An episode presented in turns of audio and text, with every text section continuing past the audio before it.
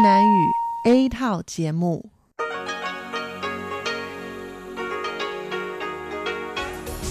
Đây là Đài Phát thanh Quốc tế Đài Loan RTI.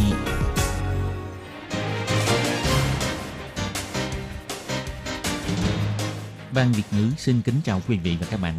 Đây là chương trình Việt ngữ Đài Phát thanh RTI được truyền đi từ Đài Loan.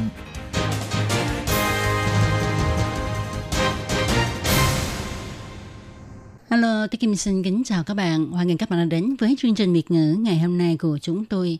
Các bạn thân mến, hôm nay là thứ ba, ngày 5 tháng 5 năm 2020, cũng tức ngày 13 tháng 4 âm lịch năm canh tí. Chương trình Việt ngữ ngày hôm nay của chúng tôi sẽ bao gồm các nội dung chính như sau.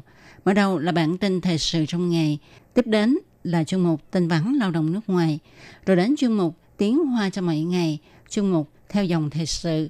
Và sau cùng, chương trình của chúng tôi sẽ khép lại với chuyên mục Điểm hẹn văn hóa. Mở đầu chương trình hôm nay, Tố Kim xin mời các bạn cùng đón nghe bản tin thời sự trong ngày. Và trước hết, mời các bạn cùng theo dõi các mẫu tin tóm lược. Hôm nay Đài Loan không có ca nhiễm COVID-19 mới. 23 ngày liên tục không có ca nhiễm trong nước.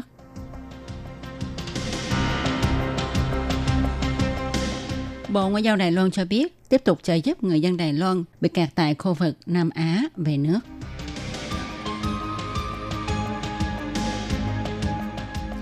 Sinh viên Đài Loan tập sửa chữa điện nước giúp học sinh Campuchia xóa đói, giảm nghèo.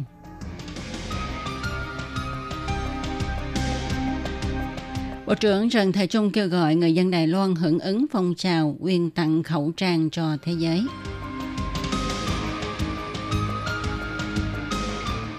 Đừng mở xem hay chuyển tiếp email của Sở Kiểm soát Bệnh tật gửi bằng tiếng Trung giản thể.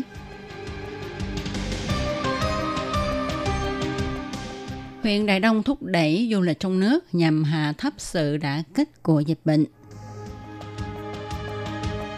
Và sau cùng là tỷ giá hối đoái giữa đồng đại tệ và đồng đô la Mỹ. Sau đây Tố Kim xin mời các bạn cùng đón nghe nội dung chi tiết của bản tin thời sự ngày hôm nay nhé.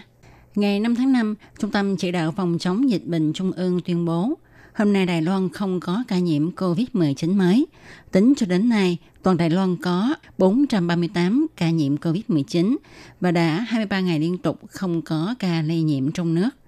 Ông Trần Thời Trung bày tỏ thêm, hiện nay toàn Đài Loan có tổng cộng 438 ca nhiễm viêm phổi COVID-19, trong đó có 347 ca lây nhiễm từ nước ngoài, 55 ca lây nhiễm từ trong nước và 36 ca lây nhiễm từ hạm đội Domun.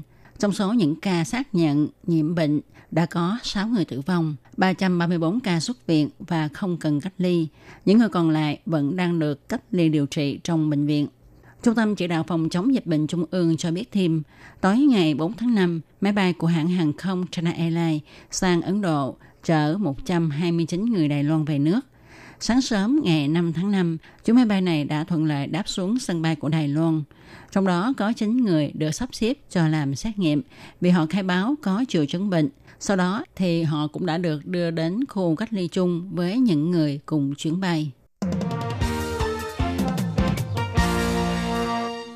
Dưới sự hỗ trợ của Bộ Ngoại giao Đài Loan, Tổng hội Liên hợp Hội Thương gia Đài Loan Thế giới đã thuê máy bay China Airlines sang Ấn Độ chở 129 người Đài Loan về nước. Sáng sớm ngày 5 tháng 5, chuyến máy bay này đã thuận lợi đáp xuống sân bay của Đài Loan. Phát ngôn viên của Bộ Ngoại giao Đài Loan, bà Âu Giang An cho biết, 129 hành khách đáp chuyến máy bay này bao gồm 114 người Đài Loan sinh sống và làm việc tại Ấn Độ và Bangladesh, cùng 15 người nước ngoài làm việc tại Đài Loan.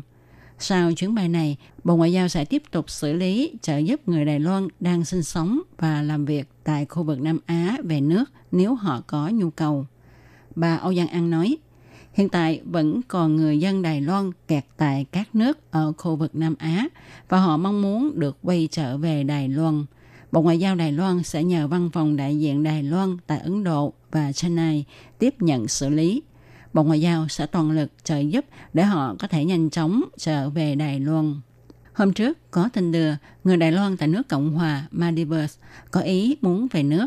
Bộ Ngoại giao cho biết Bộ đã chỉ thị cho văn phòng đại diện Đài Loan tại Ấn Độ và Chennai tiếp tục tìm kiếm cách có thể rời khỏi nước Cộng hòa Maldives, đồng thời tích cực hoàn thành ý nguyện trở về nước của người dân Đài Loan.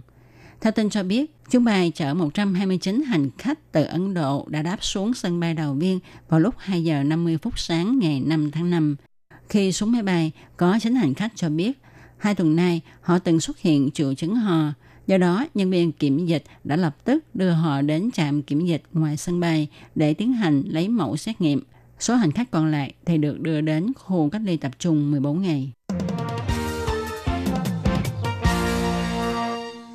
Mỗi năm, thầy trò trường Đại học Trung Nguyên đều tổ chức đến phục vụ tại các thôn nghèo của Campuchia và hoạt động này cho đến nay đã được 14 năm. Phó giáo sư khoa cơ điện Lý Tuấn Diệu cho biết, người dân ở vùng sâu vùng xa Campuchia phải chịu nhiều thiệt thòi. Ví như khi đèn điện bị hư thì phải mời thợ điện từ Phnom Penh đến sửa nên tốn rất nhiều tiền.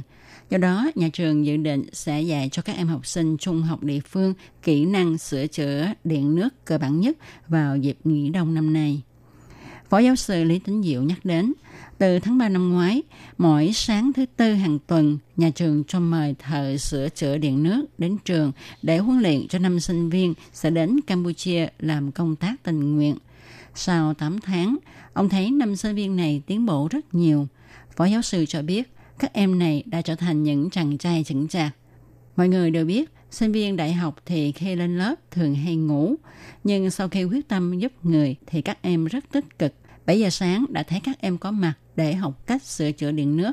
Mà môn học này lại không được tính điểm, nhưng các em rất siêng năng, khiến tôi vô cùng cảm động. Chuyến sang Campuchia làm công tác tình nguyện của năm sinh viên trường đại học Trung Nguyên này dài một tháng. Và đây là lần đầu tiên các em đón Tết âm lịch tại nước ngoài. Hiện tại năm sinh viên này không chỉ có thể làm thợ sửa chữa điện nước mà còn có thể chỉ dạy lại cho người khác khiến các em vô cùng phấn khởi. Nhà trường dự tính vào dịp nghỉ đông năm tới sẽ chọn ra một em đảm nhiệm chức vụ đội trưởng, dẫn đoàn sang phục vụ tại các thôn xa xôi của Campuchia một lần nữa để tìm hiểu kết quả học tập của các em học sinh trung học địa phương như thế nào sau khi nhận được sự trợ giúp của các tình nguyện viên Đài Loan. Ông Trần Thầy Trung, Bộ trưởng Bộ Y tế và Phúc lợi Đài Loan, cũng là người đứng đầu Trung tâm Chỉ đạo Phòng chống dịch bệnh Trung ương cho biết, do tình hình dịch bệnh COVID-19 trong nước đang dần hạ nhiệt, trong khi sản lượng khẩu trang vẫn tiếp tục tăng lên. Gần đây, Trung tâm Chỉ đạo Phòng chống dịch bệnh Trung ương kêu gọi người dân Đài Loan hưởng ứng hoạt động bảo vệ Đài Loan trợ giúp thế giới – Tính cho đến ngày 3 tháng 4, đã có 460.000 người hưởng ứng hoạt động này. Trong cuộc họp báo vào ngày 4 tháng 5, Bộ trưởng Trần Thề Trung công khai kêu gọi dân chúng nhiệt liệt hưởng ứng hoạt động này nhằm thể hiện lòng nhân ái và tinh thần nhân đạo của người Đài Loan. Bộ trưởng nói, nhân đây tôi cũng xin đặc biệt kêu gọi mọi người phát huy lòng nhân ái mạnh mẽ hơn nữa. Chúng tôi hy vọng trong vòng một tuần chúng ta có thể quyên tặng được 10 triệu chiếc khẩu trang. Cũng tức là có hơn một triệu người quyên tặng khẩu trang để thể hiện lòng nhân ái và tinh thần nhân đạo. Trung tâm chỉ đạo phòng chống dịch bệnh trung ương cũng giải thích rõ, người dân không phải trả tiền cho số khẩu trang này, mà chỉ cần quyên tặng hạn mức số khẩu trang bản thân được phép mua.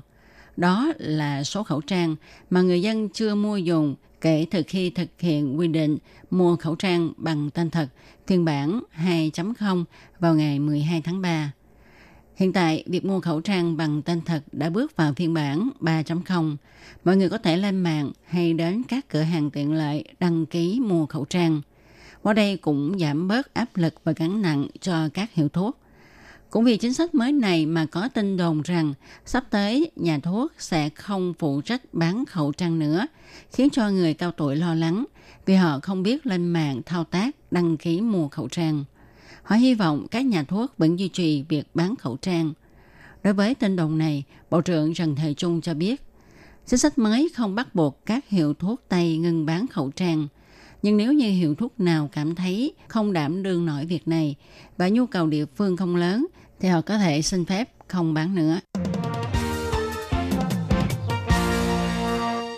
Tối ngày 4 tháng 5, Trung tâm Chỉ đạo Phòng chống dịch bệnh Trung ương cho biết, gần đây có một số dân chúng phản ánh việc nhận được email của Sở Kiểm soát Bệnh tật thuộc Bộ Y tế và Phúc lợi Đài Loan gửi đến với tiêu đề Thông báo cuối cùng của Trung tâm Chỉ đạo Phòng chống dịch bệnh Trung ương bằng tiếng Trung giản thể.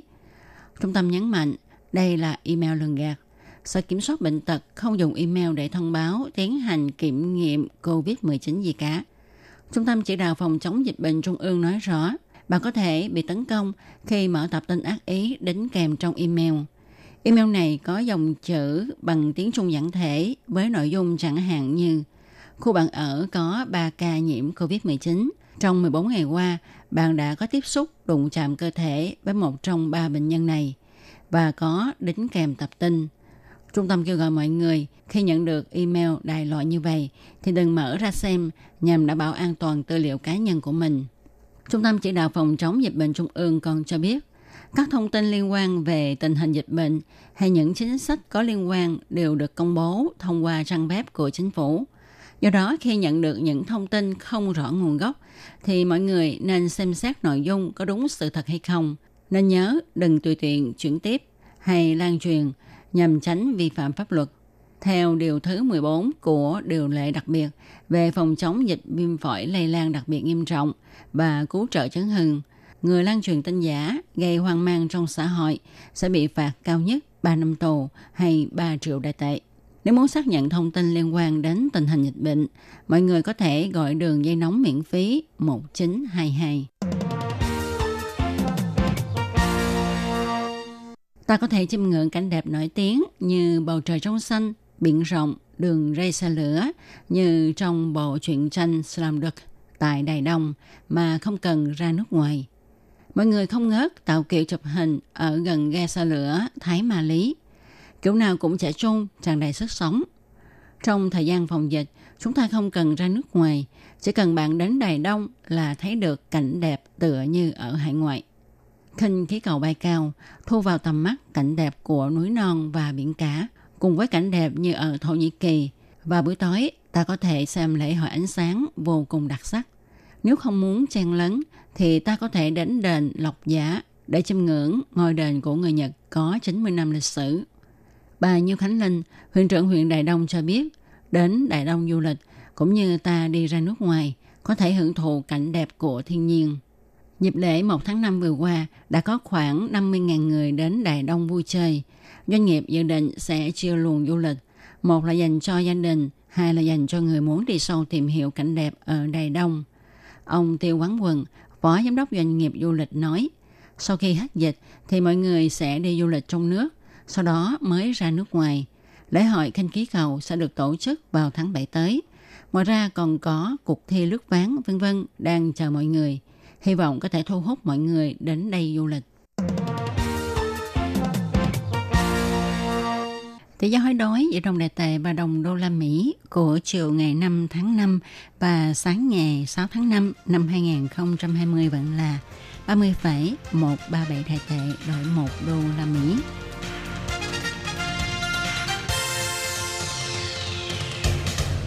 Bạn thân mến, các bạn vừa đón nghe bản tin thời sự ngày hôm nay do Tố Kim biên soạn thực hiện. Bản tin hôm nay xin được tạm dừng ở đây. Tố Kim xin chân thành cảm ơn sự chú ý theo dõi của các bạn. Thân chào tạm biệt các bạn. Bye bye.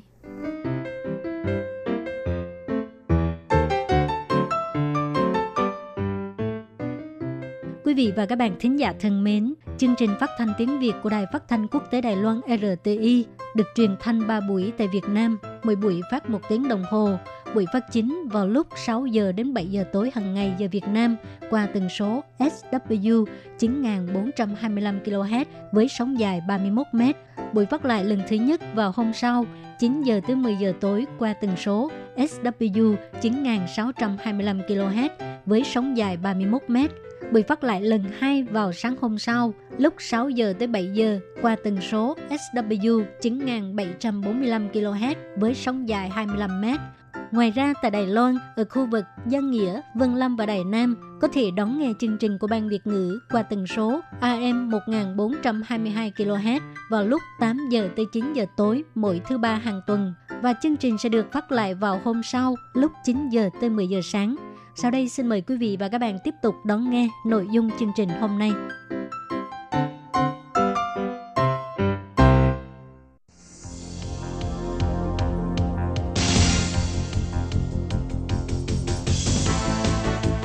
Đây là đài phát thanh quốc tế Đài Loan LTI, truyền thanh từ Đài Loan, Trung Hoa Dân Quốc. Mời các bạn theo dõi mục tin vắn lao động ngoài. Khi Nhi và Thúy Anh xin chào các bạn. Xin mời các bạn cùng đón nghe chuyên mục tin vắn lao động của tuần này. Các bạn thân mến, trong phần tin vắn lao động của tuần này, Thúy Anh và Khiết Nhi xin mang đến cho các bạn hai thông tin như sau. Thông tin thứ nhất, đó là phòng tái thiết nguồn nhân lực dự kiến phục vụ 490 lượt hướng dẫn kỹ năng chăm sóc tại nhà. Các buổi học tập trung sẽ được tổ chức trong khoảng nửa sau năm nay. Và thông tin thứ hai, đó là Bộ Lao động áp dụng nhiều hình thức tuyên truyền khác nhau để hướng dẫn về khoảng cách xã hội an toàn cho lao động di trú. Và sau đây xin mời các bạn cùng đón nghe phần nội dung chi tiết của bản tin vắn ngày hôm nay. Để nâng cao chất lượng và kỹ năng chăm sóc của kháng hậu công người nước ngoài, Phòng tái thiết nguồn nhân lực thành phố Đài Bắc năm nay sẽ tiếp tục thực hiện kế hoạch an tâm tập huấn kỹ năng tại nhà miễn phí cho kháng hậu công người nước ngoài. Dự kiến từ đây đến hết tháng 11 sẽ có 490 lượt tập huấn. Những gia đình có thuê kháng hộ công người nước ngoài hợp pháp tại khu vực thành phố Đài Bắc đều có thể làm thủ tục để đăng ký. Mỗi lần đến nhà hướng dẫn tập huấn dài nhất là 4 tiếng, mỗi nhà nhiều nhất được đăng ký 2 lần. Năm nay, phòng tái thiết nguồn nhân lực dự định sẽ có 5 buổi tập huấn tập trung, nhưng do ảnh hưởng của tình hình dịch viêm phổi COVID-19, hiện phía ban tổ chức sẽ tiếp tục tìm kiếm địa điểm tổ chức có thể đảm bảo khoảng cách xã hội an toàn cho nhân viên hướng dẫn và cho người tham dự. Để tránh rủi ro lây nhiễm dịch bệnh, các buổi học tập trung dự kiến sẽ bắt đầu tổ chức vào 6 tháng cuối của năm nay. Căn cứ theo thống kê của Bộ Lao động, cho đến tháng 3 năm nay, toàn thành phố Đài Bắc có tổng cộng 47.005 lao động di trú, trong đó có 42.597 người là cán hộ công gia đình. Có thể nói đây là huyện thị có thuê cán hộ công gia đình nhiều nhất toàn Đài Loan. Cân nhắc đến vấn đề hiện nay các nguồn tài nguyên giáo dục trong lĩnh vực có liên quan đến chăm sóc người bị mất trí vẫn còn hạn chế. Dù là lao động di trú hay là những người đang phải làm công việc chăm sóc gia đình đều có nhu cầu cần được học thêm kiến thức trong lĩnh vực này. Vì thế, nội dung huấn luyện tại nhà của phòng tái thiết nguồn nhân lực năm nay sẽ đặt trọng tâm vào việc chăm sóc người mất trí và người nằm liệt giường.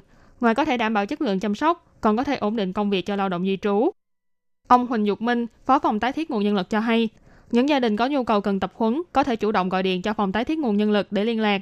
Đơn vị tổ chức sau khi xác nhận được nhu cầu thực tế sẽ sắp xếp nhân viên song ngữ và nhân viên chăm sóc chuyên nghiệp đến nhà để hướng dẫn cho khán hộ công những kỹ năng chăm sóc hàng ngày. Trong kế hoạch lần này có tất cả 29 điều dưỡng viên chuyên nghiệp. Phòng tái thiết nguồn nhân lực sẽ tùy vào từng trường hợp đặc biệt, cũng tùy vào nhu cầu thực tế của các gia đình để cung cấp sự hỗ trợ liên quan. Nội dung hướng dẫn bao gồm việc vệ sinh răng miệng, giúp người được chăm sóc trở mình, vỗ lưng, di chuyển vị trí và thực hiện các hoạt động đơn giản, an toàn dùng thuốc, vận động vật lý trị liệu, an toàn môi trường trong nhà, kỹ năng chăm sóc người mất trí, kết nối tài nguyên xã hội vân vân. Ngoài ra, phòng tái thiết nguồn nhân lực cũng hợp tác với lại phía cục y tế nếu người được chăm sóc phù hợp với điều kiện để xin phục vụ chuyên nghiệp trong kế hoạch phục vụ chăm sóc lâu dài 2.0, sau đó sẽ chuyển đến các nhân viên liên quan chuyên nghiệp để hỗ trợ làm thủ tục.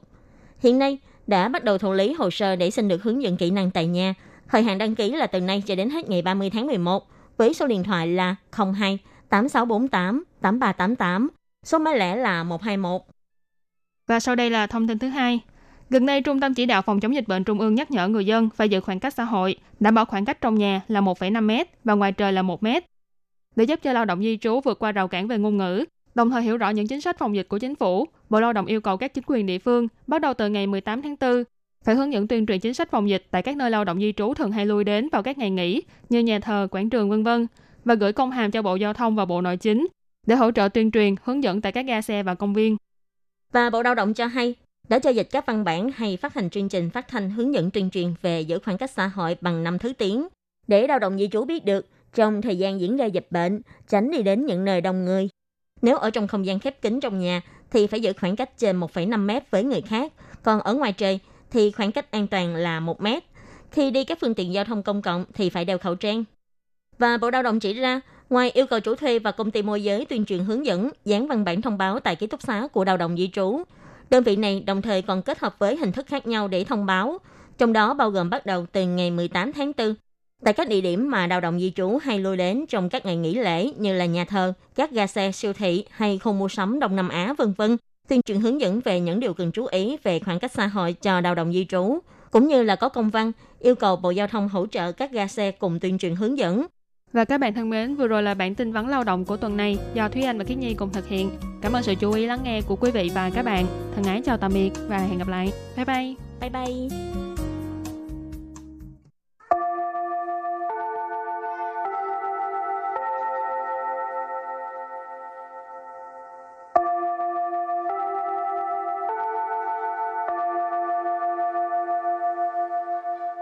Xin mời quý vị và các bạn đến với chuyên mục Tiếng Hoa cho mỗi ngày do Lệ Phương và Thúy Anh cùng thực hiện.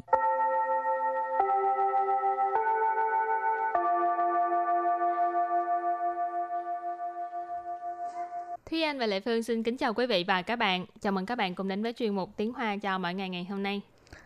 À, bài học trước là nói về việc thi cử. Ừ. À, bây giờ là nói về việc à, thi cử không tốt hả?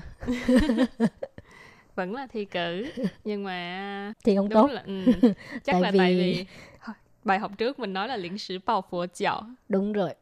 Tức là nước tới chân mới nhảy. Trước kỳ thi rồi tối mới ờ, đi ờ, thức khuya để mà ôn tập. Thì thành tích hôm nay là chắc là không có ổn rồi. Đúng rồi. Rồi và bây giờ mình bắt đầu học từ mới nha. Ừ. Và từ đầu tiên của ngày hôm nay là chi hu. Chi hu chi hu cái, cái cái từ này thì có nghĩa là gần như.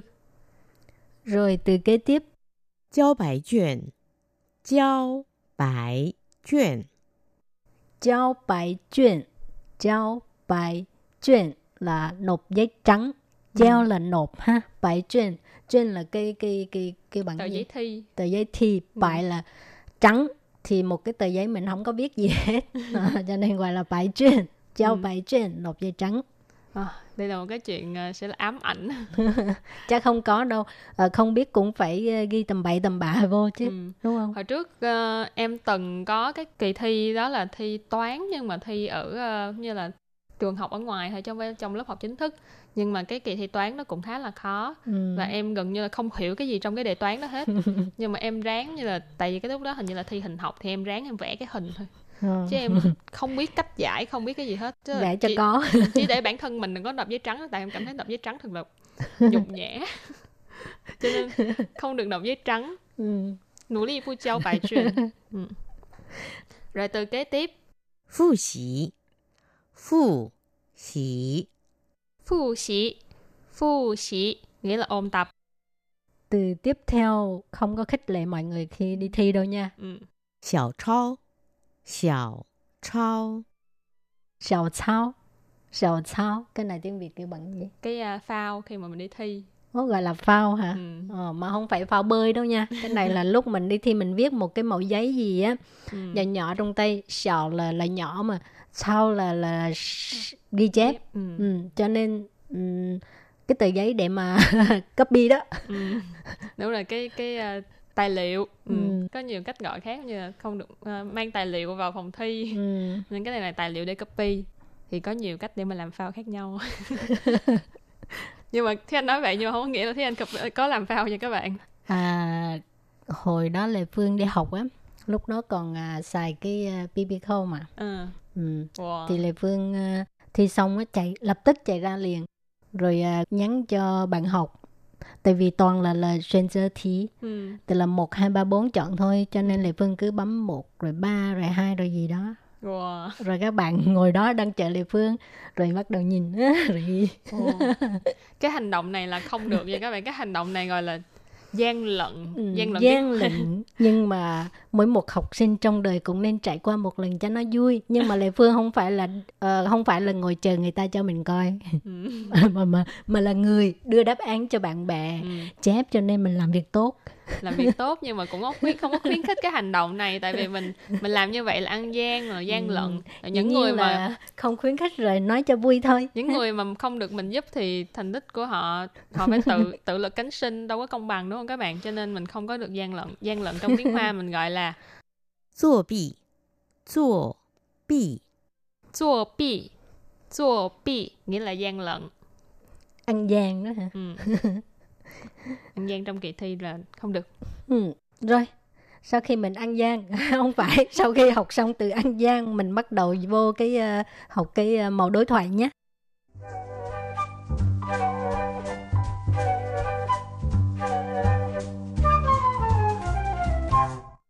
Và mẫu đối thoại của hôm nay như sau. 今天的考试考得怎么样？不好，我几乎是交白卷了。为什么？你不是复习了一整晚吗？可是我复习的不在考卷上，我没复习的全在考卷上了。 Đây là một cái trường hợp rất là xui luôn. Hình như là chắc các bạn cũng sẽ có qua cái kinh nghiệm này ha. Ừ. Tức là mình ôm quá trời luôn nhưng mà không có ra. ôn tập không đúng chỗ Ờ. Cái này gọi là um, bị tủ đè. à. Ừ. Tức là mình học tủ một cái uh, bài nào đó nhưng mà tới khi mà ra kỳ thi thì cái uh, không có trúng tủ mà cho bị nên tủ đè. không cho nên không được học tủ Ừ, đúng rồi. Ừ. Quan trọng là từ bình thường là mình phải uh, học hiểu hết tất cả các bài rồi tới trước kỳ thi mình ôn tập lại tất cả các bài rồi mình mới uh, mình đi thi Như vậy là tốt nhất. Cái đó là trạng thái lý tưởng nhất. Lý tưởng vậy thôi nhưng mà làm thì rất là khó. rồi bây giờ thì mình giải thích những cái uh, câu trong cái đối thoại này. Câu đầu tiên là 今天的考试考得怎么样？今天的考试考得怎么样？今天的考试考得怎么样？今天的考试考得怎么样 câu này có nghĩa là uh, hỏi là hôm nay bạn thi như thế nào? Cái trong cái kỳ thi hôm nay bạn thi như thế nào? Jin thiên là hôm nay khảo sư là trong bài học trước mình có học rồi đó là kỳ thi. Jin thiên là khảo sư kỳ thi của hôm nay. Cái khảo sư ở đây nó có thể là cái động từ ly hợp cho nên uh, mình có thể tách chữ khảo ra nên nó là khảo tờ chuẩn mới dặn tức là thi như thế nào. Khảo tờ chuẩn mới dặn kỳ thi hôm nay bạn thi như thế nào? Rồi câu trả lời. 不好，我几乎是交白卷了。不好，我几乎是交白卷了。 不好我几乎是交白卷了 câu này có nghĩa là không tốt mình hầu như là nộp giấy trắng bu hảo có nghĩa là không tốt ha của có nghĩa là mình chi hú ờ, là gần như hầu như cháu bài chuyên hồi nãy mình cũng học rồi tức là nộp giấy trắng ừ, cái này là phải khóc rồi Ừ. Câu thứ ba 为什么？你不是复习了一整晚吗？为什么？你不是复习了一整晚吗？为什么你不是复习了一整晚吗？为什么 你不是复习了一整晚吗？Câu này có nghĩa là Tại sao? Không phải là bạn đã ôn tập nguyên một đêm rồi sao? Vì sao mà? Rất là đơn giản đúng không? Tại sao? Nì, bạn. Bú sư, không phải. Phu xí là ôn tập. Phu xí là ít整晚.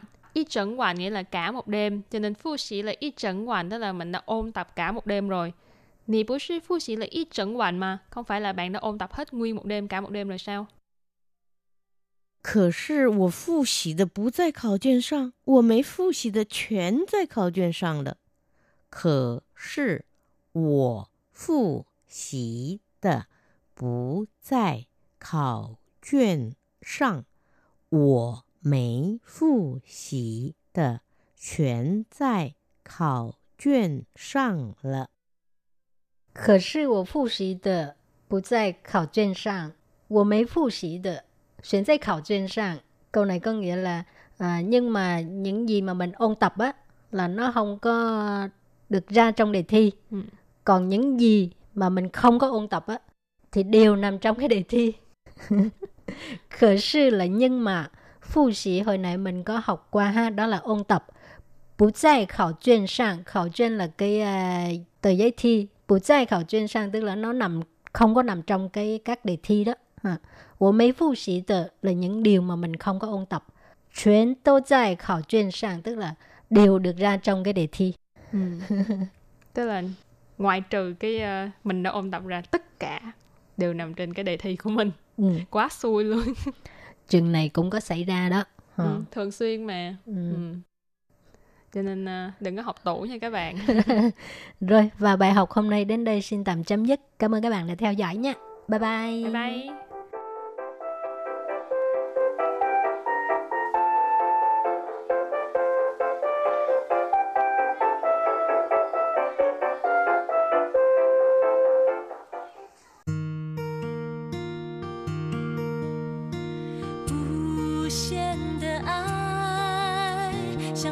全世界传开，永恒的关怀来自台湾之音 RTI。Quý vị đang đón nghe chương trình Việt ngữ Đài RTI truyền thanh từ Đài Loan.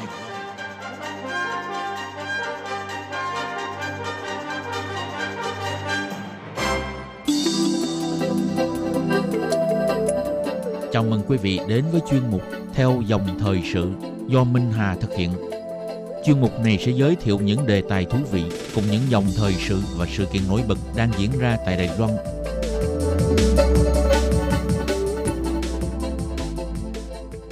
Minh Hà xin kính chào quý vị và các bạn.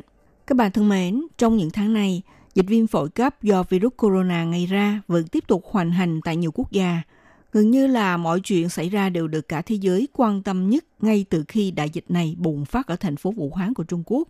Song với đại dịch mới này, khiến cho thế giới không thể không liên tưởng đến những chuyện tương tự đã xảy ra trong quá khứ như SARS hồi năm 2003 hay bệnh virus Ebola cách đây không lâu. 17 năm trước, thảm kịch phong tỏa Bệnh viện Hòa Bình tại Đài Bắc lúc bấy giờ là một ký ức đau đớn khiến người dân không thể quên hẳn sự kiện dịch SARS gây ra thảm họa chết chóc cho nhiều bác sĩ, y tá và bệnh nhân. Sau khi trải qua kinh nghiệm đáng buồn khi chống chọi với dịch SARS, 17 năm qua Đài Loan luôn giữ thái độ nghiêm túc, sẵn sàng đối phó với mối đe dọa từ các bệnh truyền nhiễm mới nổi. Trong thời khắc tưởng nhớ lại câu chuyện đẩy lùi virus corona chủng cũ, Hôm nay Minh Hà sẽ mượn chuyên mục theo dòng thời sự để cùng các bạn điểm lại những ký ức chống chọi về SARS dù đã xảy ra cách đây 17 năm. Nhưng cho đến nay vẫn in sâu trong tâm trí của mọi người. Và qua đó tìm hiểu Đài Loan đã rút ra từ đấy những bài học cần thiết để phòng ngừa cũng như là đẩy lùi những đại dịch mới có thể xảy ra trong tương lai.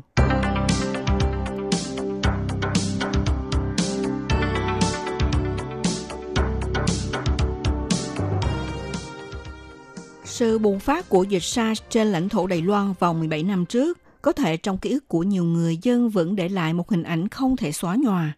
Năm 2003, vào lúc giữa trưa ngày 24 tháng 4, Bệnh viện Hòa Bình ở ngay trung tâm thành phố Đài Bắc bỗng nhiên tuyên bố lệnh đóng cửa. Trong đó bao gồm bệnh nhân đang điều trị trong bệnh viện, cho đến người thân chăm sóc, y tá, bác sĩ, thậm chí là người dân đang có mặt trong bệnh viện tới đăng ký khám bệnh và lấy thuốc đều nhận được thông điệp bị hạn chế ra ngoài, khiến trong lòng của hơn 1.300 người trong bệnh viện tràn ngập nỗi sợ hãi, hoang mang, đồng thời cũng làm cho các cửa hàng ở xung quanh bệnh viện lâm vào cảnh vắng vẻ, điều hưu, ế ẩm. Không một ai dám đến gần đó. 17 năm qua đi, người dân Đài Loan vẫn đối mặt với tình trạng giống nhau, chống lại virus corona chủng mới – nhưng ít ra thì người dân không như thời ấy rơi vào tâm trạng khủng hoảng lo sợ. Vì mọi người đã tạo cho mình một quan niệm phòng chống dịch bệnh vững chắc hơn, rất tin tưởng vào công tác phòng chống dịch bệnh của cơ quan nhà nước. 17 năm qua, Đài Loan đã xây dựng đầy đủ một cơ chế phòng chống dịch hoàn chỉnh và đủ năng lực để ứng phó trước đại dịch ập đến.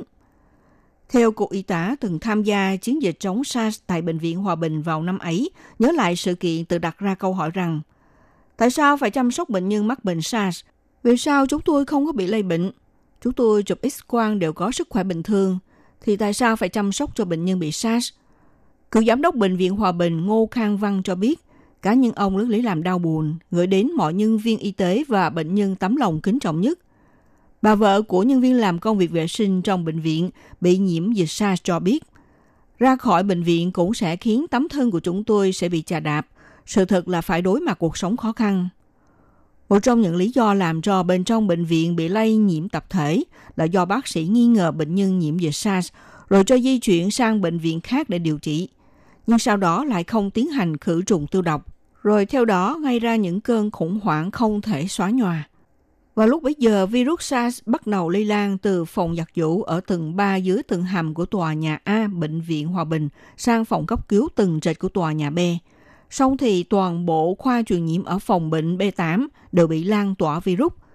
Chính quyền thành phố Đài Bắc và Cục Y tế quyết định ra lệnh phong tỏa bệnh viện, hạn chế toàn bộ người dân trong bệnh viện ra ngoài.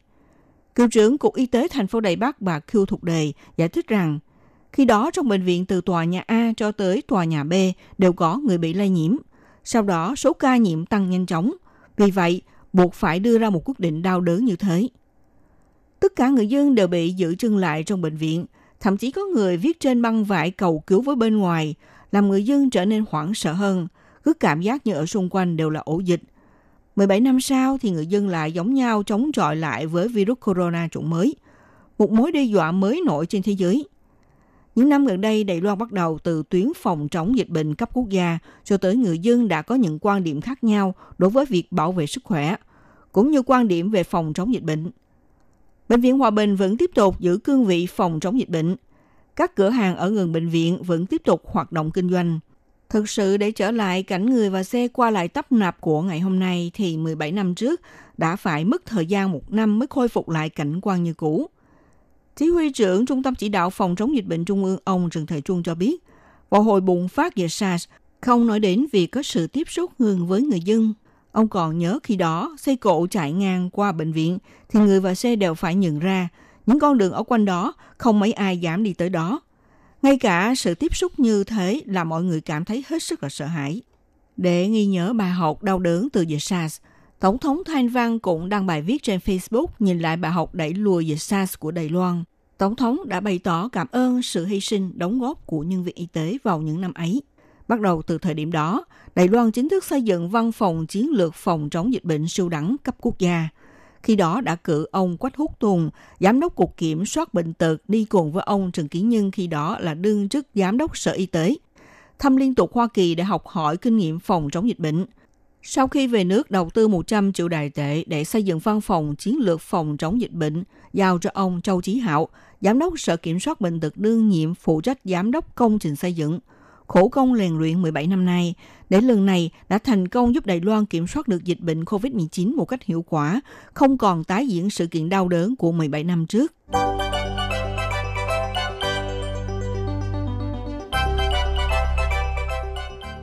Tuy rằng dịch SARS không là gì so với cuộc khủng hoảng hiện tại, dư chứng của nó vẫn hằn sâu trong tâm trí của người dân tại một số khu vực châu Á, trong đó có Đài Loan. Nhìn lại 17 năm qua xảy ra sự kiện Bệnh viện Hòa Bình bị phong tỏa trong thời gian 2 tuần ấy, đã làm cho 57 nhân viên trong bệnh viện bị lây nhiễm virus SARS, 7 nhân viên y tế tử vong, có 97 người dân thường bị lây nhiễm tập thể trong bệnh viện, 24 bệnh nhân tử vong, trong đó có một người tự bệnh đồng thời cũng làm cho dịch bệnh SARS lây lan trên khắp Đài Loan.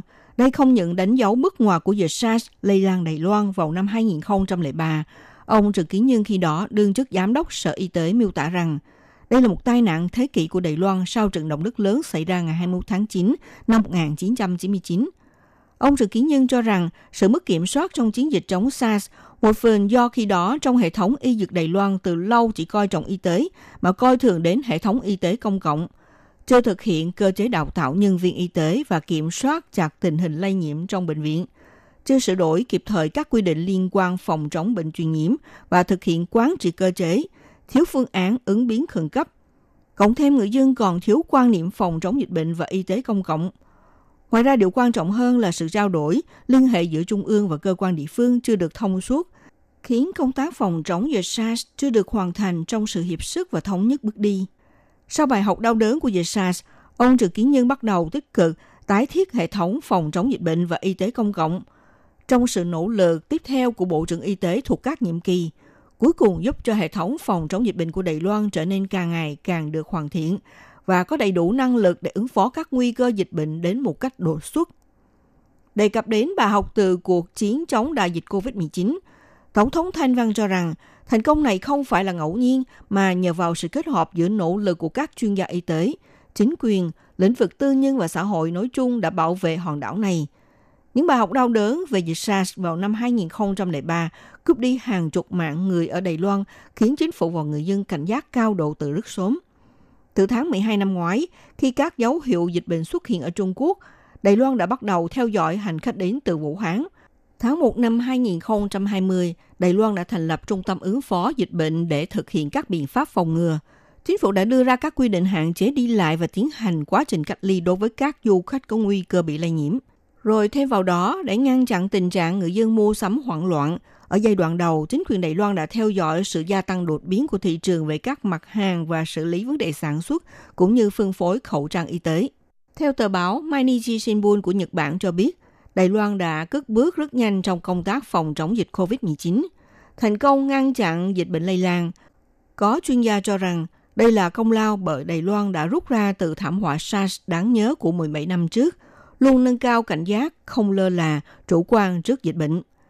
Ngày 24 tháng 4 vừa qua, nhân dịp là ngày kỷ niệm 17 năm phong tỏa Bệnh viện Hòa Bình chống dịch SARS, ông Trương Thượng Thuần khi đó đang đảm nhận chức chủ nhiệm khoa truyền nhiễm của Bệnh viện Đại học Đài Loan. Ông không ngừng ngại và sợ hãi virus, dũng cảm đứng ra trong tuyến đầu để lãnh đạo đội ngũ bác sĩ, y tá chống chọi với dịch SARS.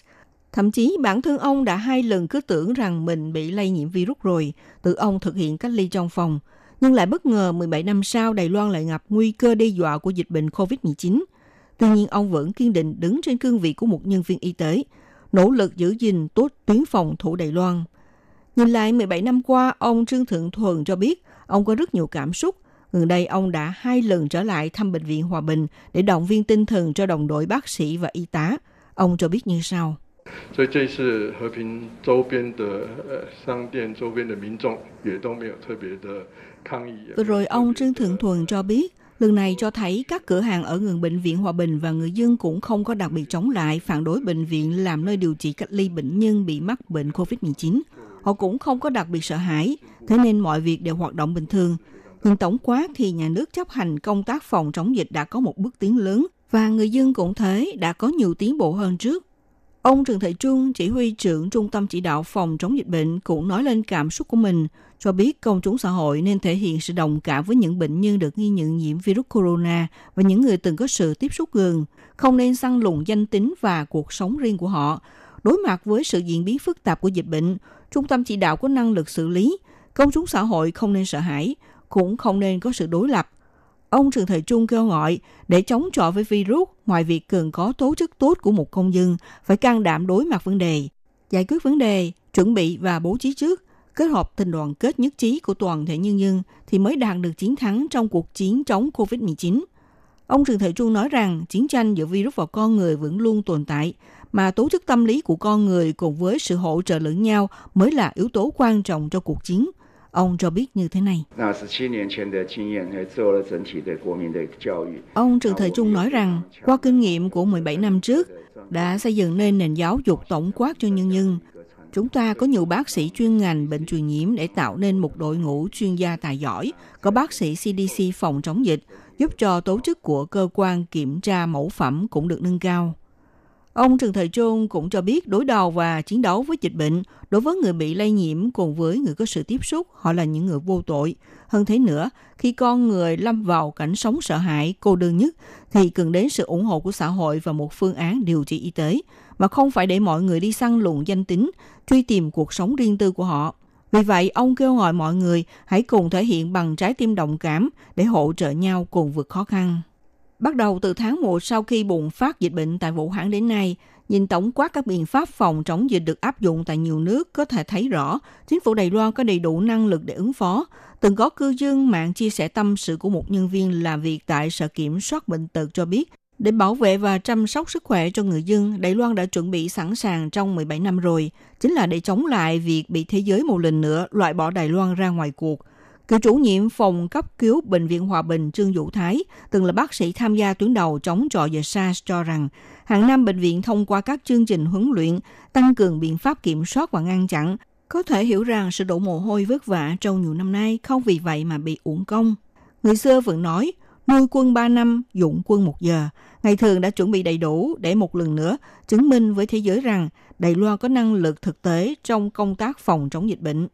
Nói tóm lại, 17 năm trước xảy ra thảm kịch tại Bệnh viện Hòa Bình lúc bấy giờ dẫu đã in sâu trong tâm trí của người dân, nhưng sau hết, nó lại khơi lên cho người dân Đài Loan niềm tin mãnh liệt rằng dịch SARS rồi cũng như virus corona chủng mới ắt sẽ bị đẩy lùi, sự sống là bất diệt và cũng chính vì vậy, mỗi con người chúng ta hãy trân trọng từng ngày sống sao cho ý nghĩa, hãy đồng lòng nhất trí bảo vệ sức khỏe lẫn nhau. Các bạn thân mến, chuyên mục theo dòng thời sự hôm nay đến đây cũng xin được tạm dừng. Minh Hà xin kính chào tạm các bạn. Hẹn gặp lại các bạn vào buổi phát kỳ sau.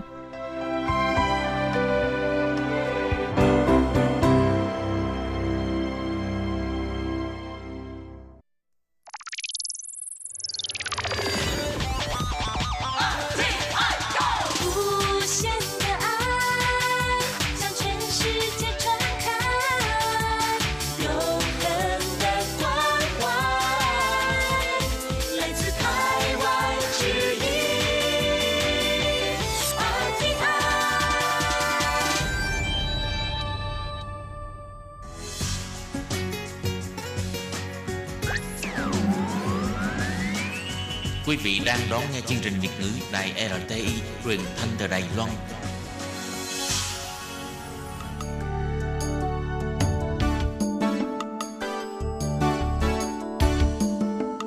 Chào mừng quý vị đến với chương mục Điểm hẹn văn hóa do Khiết Nhi phụ trách.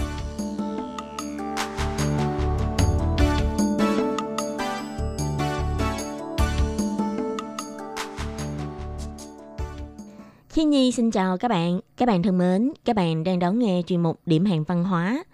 Các bạn ơi, trong chuyên mục Điểm hẹn văn hóa của tuần này, Thiên Nhi muốn chia sẻ với các bạn về một đề tài liên quan đến một phương tiện giao thông mà nếu như các bạn sinh sống tại khu vực miền Bắc của Đài Loan thì chắc chắn các bạn sẽ rất là quen thuộc. Đó là hệ thống tàu điện ngầm metro. Vì hiện nay ở Đài Loan chỉ có hai khu vực có hệ thống tàu metro. Thứ nhất là thành phố Cao Hùng, thứ hai là khu vực miền Bắc gồm có thành phố Tân Bắc và thành phố Đài Bắc. Theo thống kê, vào năm 2019 thì mỗi ngày hệ thống tàu điện ngầm này tại thành phố Tân Bắc và thành phố Đài Bắc có thể chuyên chở 2 triệu 116 lượt người. Có thể nói, hệ thống tàu điện ngầm metro đã gắn liền với lại cuộc sống của người dân tại hai thành phố này. Và trong điểm hẹn văn hóa của tuần này, Thiên Nhi muốn cùng các bạn đi tìm hiểu hệ thống tàu điện ngầm metro đã thay đổi cuộc sống của người dân tại hai thành phố này như thế nào. Và các bạn cùng đón nghe nhé!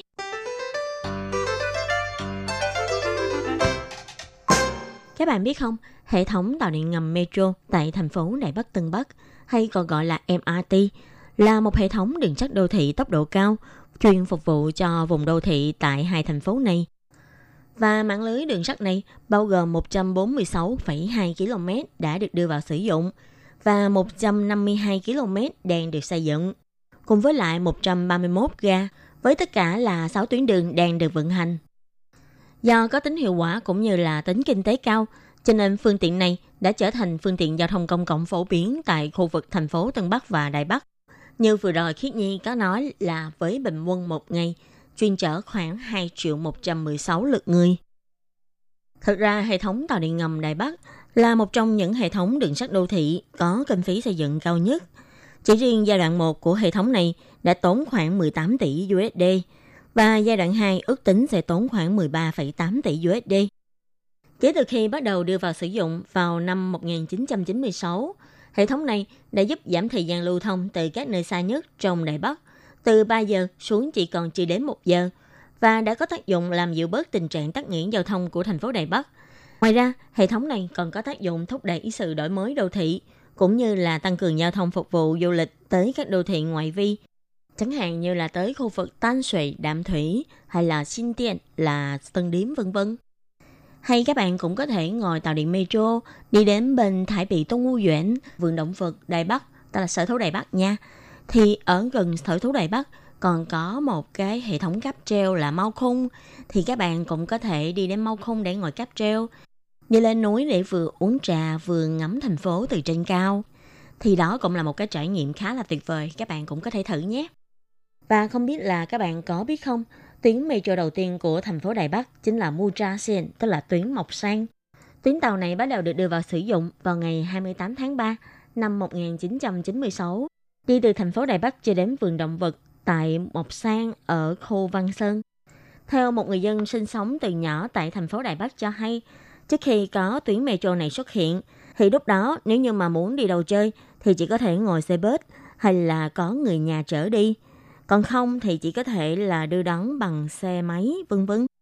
Đặc biệt là đối với giới sinh viên học sinh thì phạm vi sinh hoạt của những người này sẽ không rời khỏi là ở những khu vực gần nhà hay là ở gần trường nhiều nhất là chỉ có thể ngồi xe bus để đi đến ga xe lửa Đài Bắc hay là để đi đến bên xi mệnh tiên tức là Tây Môn, đi đến những cái nơi đông người như là cung quản vân vân.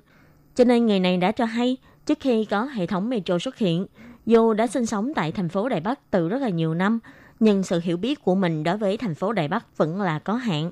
Vì những địa điểm mà mình có thể đi đến cũng chỉ là những khu vực xung quanh ở gần nhà mình mà thôi. Còn những cái địa điểm tham quan hay là vui chơi như là vườn động vật Mộc Sang hay là khu Tan sụy Đạm Thủy vân vân thì lại nằm ở khu vực ngoại ô. Ngoại trừ khi là trường tổ chức buổi học ngoại khóa hay là vào những cái ngày lễ hay ngày cuối tuần, cha mẹ lái xe để đưa đi. Chứ không thì những cái nơi này bây giờ chúng ta thấy rất gần, nhưng thực ra vào thời bấy giờ nó cũng xa như là đi đến Đài Trung hay đi đến Cao Hùng, đều phải đón xe rất là lâu mới có thể đi đến. Cho đến năm 1996, khi tuyến tàu metro đầu tiên, đó là tuyến Mộc Sang bắt đầu được đưa vào sử dụng, thì gần như đã kéo ngừng khoảng cách giữa người Đài Bắc với lại vườn động vật Đài Bắc. Lúc đó, người ta chỉ cần leo lên tàu metro thì có thể dễ dàng đi đến vườn động vật này. Và cũng từng có một thời khi mà tàu metro bắt đầu được đưa vào hoạt động, thì việc đi đón metro hầu như cũng trở thành một cái mốt trong xã hội. Đề tài đón metro hầu như trở thành đề tài chung của các em học sinh ở trong trường. Từ việc mua thẻ từ như thế nào hay là việc bỏ thẻ để vào ga hay lúc ngồi trên tàu, chiếc tàu đã lắc lư như thế nào, đây đều có thể trở thành những đề tài của các em ở trong trường. Và cũng vào thời điểm đó, vườn động vật Đài Bắc hầu như đã trở thành địa điểm hẹn hò của nhiều cặp trai gái khi yêu nhau hay là những buổi dã ngoại của các em học sinh. Thứ nhất đó là giao thông để đi đến vườn động vật trở nên rất là tiện lợi, là chỉ cần ngồi lên metro là có thể đi được, cũng như là có thể giảm bớt cái thời gian để đi đến đây. Và thứ hai nữa, và có lẽ đây là điều quan trọng hơn, đó là có thể đón metro.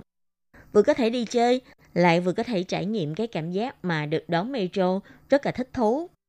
Cho nên khi Nhi cũng có thể tưởng tượng, đó là khi tuyến metro Bến Thành Suối Tiên của thành phố Hồ Chí Minh được hoàn thành, thì lúc đó cái cảm giác chắc cũng giống như vậy, là vừa có thể đi chơi nè, mà cũng vừa có thể trải nghiệm cái cảm giác được đón metro. Có thể nói là vườn động vật Đài Bắc cũng giống như là khu du lịch Suối Tiên, cũng nằm ở khu vực ngoại ô thì ngày thường chúng ta nếu như mà chỉ chạy xe đi thôi, hay là ngồi xe bus thì sẽ rất là tốn thời gian.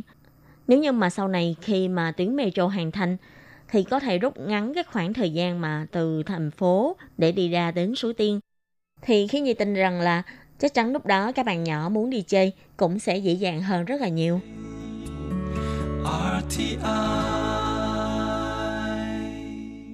Thì từ năm 1996 cho đến nay, hệ thống metro Đài Bắc đã vận hành được tất cả là 24 năm. So với trước đây, khi tuyến metro Mucha đầu tiên được ra mắt, thì lúc đó người dân đi đón metro chỉ vì hiếu kỳ hay tò mò. Khi mà lòng hiếu kỳ của người dân bắt đầu giảm xuống, thì số lượng người đi đón metro cũng giảm đi rất là nhiều. Bình quân mỗi ngày là chuyên chở 37.000 lượt người. Tuy nhiên, qua một giai đoạn phát triển cũng khá là lâu dài này, thì metro hầu như đã trở thành một phương tiện gắn liền với cuộc sống của người dân tại nơi đây. Ví dụ như năm 2019, thì bình quân mỗi ngày lượng chuyên chở có thể đạt đến 2 triệu 116 lượt người. Thời gian vận hành của trước đây cũng chỉ từ 6 giờ đến 10 giờ tối, nhưng đến bây giờ, thời gian vận hành của hệ thống xe điện ngầm đã từ 6 giờ sáng kéo dài đến 12 giờ đêm. Và hệ thống tàu điện ngầm metro này đã trở thành một phương tiện giao thông công cộng mà tất cả người dân Đài Bắc đều phải lệ thuộc vào. Và chỉ cần hệ thống metro vừa có động tĩnh gì cũng trở thành tâm điểm quan tâm của những người dân tại khu vực miền Bắc của Đài Loan. Ví dụ như vào ngày 17 tháng 9 năm 2001, lúc đó cơn bão Nari đã đổ bộ vào khu vực Đài Bắc và ảnh hưởng trầm trọng đến hệ thống metro. Không những khiến cho thành phố Đài Bắc ngập trong biển nước, mà còn khiến cho 11 ga của tuyến metro màu xanh dương và Nán Xiên và 5 ga của tuyến màu đỏ Tan Sụy cùng với lại trung tâm điều khiển của hệ thống xe metro đều bị ngập nước. Sau khi bão qua đi, một số đoạn đường ray bị hư hại, ga bị hư hại và trung tâm điều khiển cũng không thể nào vận hành được. Vì thế, toàn tuyến màu xanh dương cùng với lại một phần của tuyến đạm thủy là tuyến màu đỏ phải tạm ngưng hoạt động. Còn những đoạn đường được khôi phục hoạt động thì cũng sẽ giảm tốc độ xe, cũng như là kéo dài thời gian chờ giữa các tuyến xe phải mất từ 1 đến 3 tháng mới dần dần khôi phục lại sự vận hành đối với tuyến màu xanh dương. Có thể nói đây là thảm họa thiên tai trầm trọng nhất đối với hệ thống tàu điện ngầm metro của Đài Bắc. Và nếu như mà các bạn có đón tàu điện ngầm metro tại thành phố Đài Bắc, thì các bạn cũng có thể để ý, trong một số ga, bây giờ vẫn còn để lại cái vạch mức mà ngập nước của năm xưa để làm kỷ niệm, cũng như là có một cái bản kỷ niệm gọi là các bạn còn nhớ 917 không? Tức là các bạn còn có nhớ sự kiện cơn bão Nari vào ngày 17 tháng 9 không? Trên bản kỷ niệm này có ghi lại tình hình ngập nước ở trong ga cũng như là tóm tắt lại quá trình vệ sinh hay là tu sửa lại hệ thống metro. thì đây là một trong những sự kiện đáng nhớ nhất của hệ thống metro trong vòng 24 năm hoạt động. Về những tháng ngày bị kẹt xe dữ dội cũng như là có nhiều người phải đi làm trễ vì lý do đã quen với hệ thống metro tại thành phố Đài Bắc, nhưng nhất thời hệ thống này lại không thể nào đáp ứng được nhu cầu của người dân như mọi khi. Và khi hệ thống tàu điện ngầm trở thành một phần không thể thiếu trong cuộc sống của người dân, thì lúc đó chính người dân lại là người sáng tạo ra những cái lễ tiết cũng như là những cái văn hóa dành riêng cho tàu điện ngầm. Ví dụ như khi các bạn đón tàu tại thành phố Đài Bắc, các bạn sẽ phát hiện là khi người dân thành phố Đài Bắc đi thang cuốn, thường sẽ có thói quen là sẽ đứng hết về phía bên tay phải và để dành một khoảng trống ở phía bên tay trái. Cái đường trống ở phía bên tay trái này là để dành cho những người phải đi vội, không thể nào đứng lại trên thang để đi từ từ, mà muốn bước đi thật nhanh. Nên những hành khách không cần đi vội khác sẽ để lại một đường để họ có đường để đi. Hay có một quy định khác được áp dụng trong hệ thống metro của Đài Loan mà trong khi ở nhiều nước trên thế giới chưa chắc là người ta đã áp dụng. Đó là việc cấm ăn uống ở trên metro. Lúc đầu, khi quy định này được đưa ra thì đã phải chịu sự phản đối rất là quyết liệt của người dân. Vì người dân cho rằng như ở Mỹ còn chưa có cấm việc ăn uống như thế, vì sao ở Đài Loan lại phải cấm? Trong khi đi xe lửa lại có thể ăn, mà đi metro lại không được phép ăn uống. Và theo như học giả chỉ ra, tại vì trên tàu điện ngầm có rất là nhiều hệ thống tự động hóa và thời gian chờ giữa các tuyến tàu lại rất là ngắn. Và để duy trì độ ổn định cao của hệ thống này, việc cấm ăn uống thực ra là có lý do của nó. Vì nếu như ăn uống, có thể là sẽ có những cái mảnh vụn thức ăn hay là có mùi thức ăn ở trên xe. Như thế sẽ có thể thu hút côn trùng cũng như là những con động vật nhỏ khác đến quấy rối hệ thống vận hành. Như hệ thống tàu điện ngầm của New York chính là trong tình trạng này là đã phải chịu sự phá hoại hàng chục năm nay của những đàn chuột. Và cũng từng có trường hợp là những đàn chuột đã kéo đến và cắn đứt đường dây điện và khiến cho toàn thành phố New York bị cúp điện. Vì suy xét đến những cái vấn đề này, nên khi hệ thống tàu điện metro bắt đầu được đưa vào vận hành tại Đài Loan, thì lúc đó chính phủ Đài Loan đã bắt đầu hướng dẫn và tuyên truyền với người dân để có thể chấp nhận việc không ăn uống trên tàu điện ngầm. Và những quy định này cũng đã được lập thành luật và buộc người dân phải tuân thủ theo.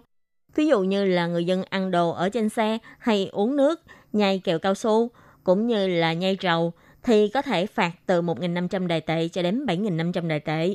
Nếu người dân không chấp hành thì có thể sẽ bị phạt. Vì thế dần dần người dân cũng có thể chấp hành những lễ tiết này trên tàu metro. Và cho đến ngày nay, khi những lễ tiết này đã trở thành một nếp sống đối với người dân Đài Loan, thì đây còn trở thành một trong những điểm mà khiến cho người dân Đài Loan cảm thấy tự hào. Tự hào vì những khoang xe metro của Đài Loan rất ư là khâu thoáng sạch sẽ. Và người dân khi đi tàu thì lại rất lịch sự và luôn luôn tôn trọng người khác. Và một sự thay đổi khác của thành phố Đài Bắc do tuyến metro mang lại, đó chính là giá nhà. Có thể nói, nơi nào mà có tuyến metro đi tới thì nơi đó sẽ rất là tiện lợi và có đông dòng người qua lại. Vì thế, những khu nhà hay đất ở dọc theo các tuyến metro đều có giá được đòi lên rất là nhiều lần.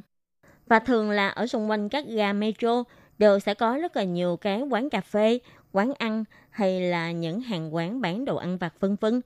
Ngay cả khi mà người dân đi biểu tình, đều sẽ chọn đứng ở trước những cái ga xe mà hay đông người qua lại.